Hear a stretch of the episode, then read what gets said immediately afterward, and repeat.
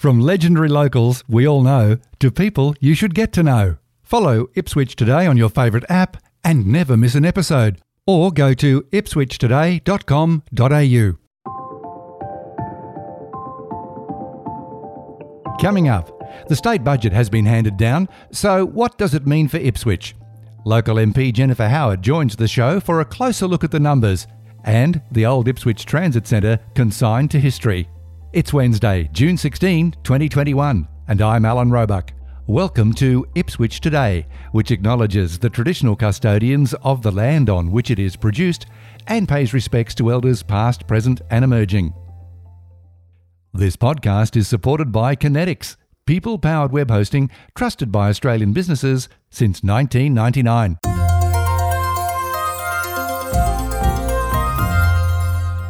The Queensland state budget was handed down on Tuesday, June 15, and there were some big numbers bandied about. What does it mean for Ipswich? The local member for Ipswich joins me now. Thanks for talking with Ipswich today, Jennifer Howard. Thanks for having me, Alan. The consensus by commentators is that this is very much a Labor budget with its focus on jobs, health, education, and housing. We've heard what the Treasurer had to say this week. What does it mean for Ipswich and the region more broadly? Thanks, Alan. It is it is a um, not just a, a, a, traditional Labor budget. It's it's really a, a, COVID recovery budget, and it's seeing us uh, really in a pretty good position uh, going forward. Our economy is going to grow by three and a quarter percent, which is double the national growth rate, and 13 times faster than we predicted. So, you know that that's a win for everyone across Queensland, including people in Ipswich. But in our area, you know, what, what we are going to see is a continuation of our um, Murri Court. We're seeing an investment in the Ipswich Magistrates Court, which will uh, expand and upgrade the existing audiovisual system in there. Uh, we're seeing uh, $5 million uh, being laid out over the next financial year towards the Ripley ambulance station. Uh, that's that's happening very quickly uh, you know, we're, we're seeing a, big investment in our local schools here, uh, which is always, you know, an important thing. And as you say, a, a, a hallmark of Labor budgets. And we're seeing, uh, you know, a continuation of the COVID Works for Queensland program rolling out here across the city and our community stimulus package as well. If we can look at a couple of specifics, Ipswich has been announced as one of the sites for a new satellite hospital. It's a relatively new term. Firstly, how would you describe a satellite hospital and why do we need one? Well, we've been identified, uh, the, the government committed to establishing um, uh, a few of these uh, satellite hospitals across Queensland. And with the growth that we're seeing, particularly in Ripley around here, it's become you know, more and more important that we have that support. And it's not, you know, the West Health and Hospital Service will determine exactly what will happen at, you know, at our particular satellite hospital. But overall, you know, and I think that, you know, each kind of health and hospital district area will kind of recognize the demand that, that's needed in that area. For example, some areas are will be using them for uh, dialysis treatment, uh, you know, for oncology. Uh, but it just depends on on what uh, you know what the needs are of that area. So they're a forty million dollar investment each satellite hospital, and you know we've uh, you know we're getting closer to making an announcement. Actually, I think it'll be tomorrow or Friday um, on on exactly where it's going in Ipswich. How, how does a satellite hospital fit in then with the recently announced 174 new public beds at the Mater at Springfield Central? Well, you know that that was a wonderful announcement. Uh, you know, we we do need more beds. There is a high demand, as as everyone who lives in Ipswich knows. We've got you know rapid growth occurring in this area, um, and it, what it will mean is that this will be an opportunity for those residents living in uh, you know in the high growth areas to access more health services. Emergency departments are always under pressure. I've been there myself, I've seen it. But the elephant in the room seems to be why people present to emergency when a bulk billing GP could provide the same service. Do you have any views on that? Yeah, look, I do think people sort of do automatically think if there's if there is something that that is an emergency for them that they would go up to the Ipswich Hospital, and you know, depending on you know uh, what it is, but unfortunately, we do see people presenting there with things that that could very easily be dealt with, you know, by as you say, a bulk billing GP.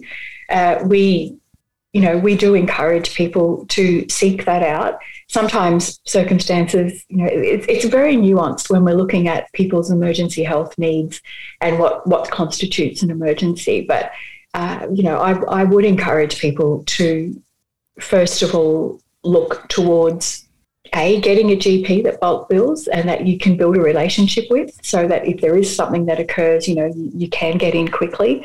I think that's pivotal, and it's something that we are moving away from uh, as a society you know, having a having a GP in your in your life is a very important thing. Skills and training are always a feature of a Labor budget, and I'm hearing that Skilling Queenslanders for Work is now a permanent feature. It is, and we could not be happier about it. Happier about it, you know. We've just seen it. It's one of the most successful programs I think that you know I've ever seen any government uh, uh, introduce for many many years, and it's you know so what we're going to see is $7.32 million allocated across the entire Ipswich local government area through the Skilling Queenslanders for Work program alone. And that's estimated to assist up to uh, almost 1,500 people get job ready skills. And then there's the Back to Work program, which is a part of the Skilling Queenslanders for Work. Uh, it's $8.7 million allocated right across the Ipswich government area, which will assist 406 employers to employ 717 previously unemployed job seekers. Domestic violence features every week in the news, which is sad to see, but it is also a feature in the budget. Uh, what is the money going towards? Yeah, um, well, you know, there's been uh, a lot of talk, as a lot of people are aware of the uh, task force that we established as a government, the Women's Safety and Justice Task Force. So in the next financial year, we'll see $1.6 million rolled out to continue the wide ranging review of women's experiences in the criminal justice system. This is uh, incredibly important. You know, what I hear um, far too often is women, you know, making a decision to not go through the legal system just because it's so fraught and so difficult and often uh, not a great outcome for women. So we really need to be collating that data so we can make it a much better experience so that women will use the legal system to help, uh, you know, to help protect themselves. So, and also what we see is $2.7 million in the next financial year to just continue the important initiatives that we have already been rolling out to provide specialist support to women that are already in contact with the criminal justice and custodial systems. $7.5 million out of a total $30 million to provide the continuation of funding to enable domestic, family, and sexual violence services to respond to demands associated with the impacts of COVID 19. Uh, there were very some very alarming statistics came out of last year during the lockdown. Uh, there was a, a, doubling of, of women reporting um, domestic violence, uh, some some for the first time. COVID has had a massive impact on our lives and the state budget, and the numbers say that we've turned a corner. Are you confident it can stay that way? Look, I, I am confident. You know, I want to commend the Treasurer for this budget. I, I believe that, you know, creating a budget like this that's getting us back on track faster than we than we envisaged is is a really important step for us. It's good for morale. It, it gives it gives small businesses confidence it gives people confidence uh, in in the future of of our state. And finally, one item that's not concerned with the budget, but it's one that's been hanging around a long time in Ipswich CBD, and that's the old transit centre. It's finally hey. being demolished. So, what's the timeline going to be with the transit centre? Well, it's going to be demolished by the end of the month, and uh, I drove past there just the other day, and uh, it's pretty close. What what we're doing with it is we first of all listed it as surplus to requirements, uh, putting it out to other state government uh, bodies to see if they were interested in it, and we didn't get any interest. So it's now going on the open market, uh, and but to prepare it to go on the opening market, uh, the building itself, which was really very dilapidated and an absolute eyesore uh, is being demolished. It is an awkward uh, piece of land in a in a flood prone site. Absolutely. I, I, think the community will be interested to see what it looks like when it's uh, totally demolished. What could be done with it? Has there been any uh, suggestions come to your office? You know, over the years, there have been many suggestions uh, of what could be done with it. You know, I think I'm probably on record as saying that I'd like to see, you know, council uh, take it on and create some green space. We're seeing a lot of workers now inhabiting the CBD. I think council's moving into their building as we speak. At the end of the month, uh, yes. Mm. Yeah, and you know, it'd be nice to have a bit of green space down there. As you say, it's a flood area and it's a complex piece of land. There's a road going through it.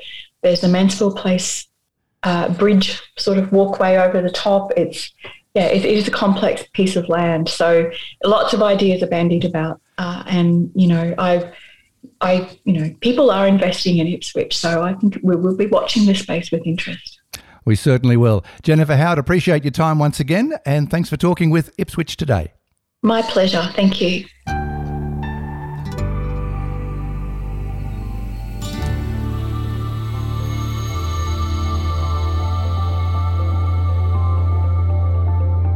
Ipswich Today is supported by Conetix, people powered web hosting trusted by Australian businesses since 1999. This podcast is also listener supported please make a once only gift or regular donation to help keep it online. Just go to ipswichtoday.com.au and click the donate button at the bottom of the page.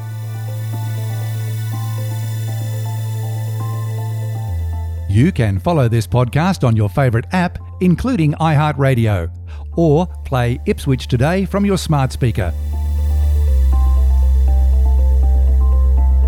Music is supplied by Purple Planet Music. This is Alan Roebuck. Thanks for listening.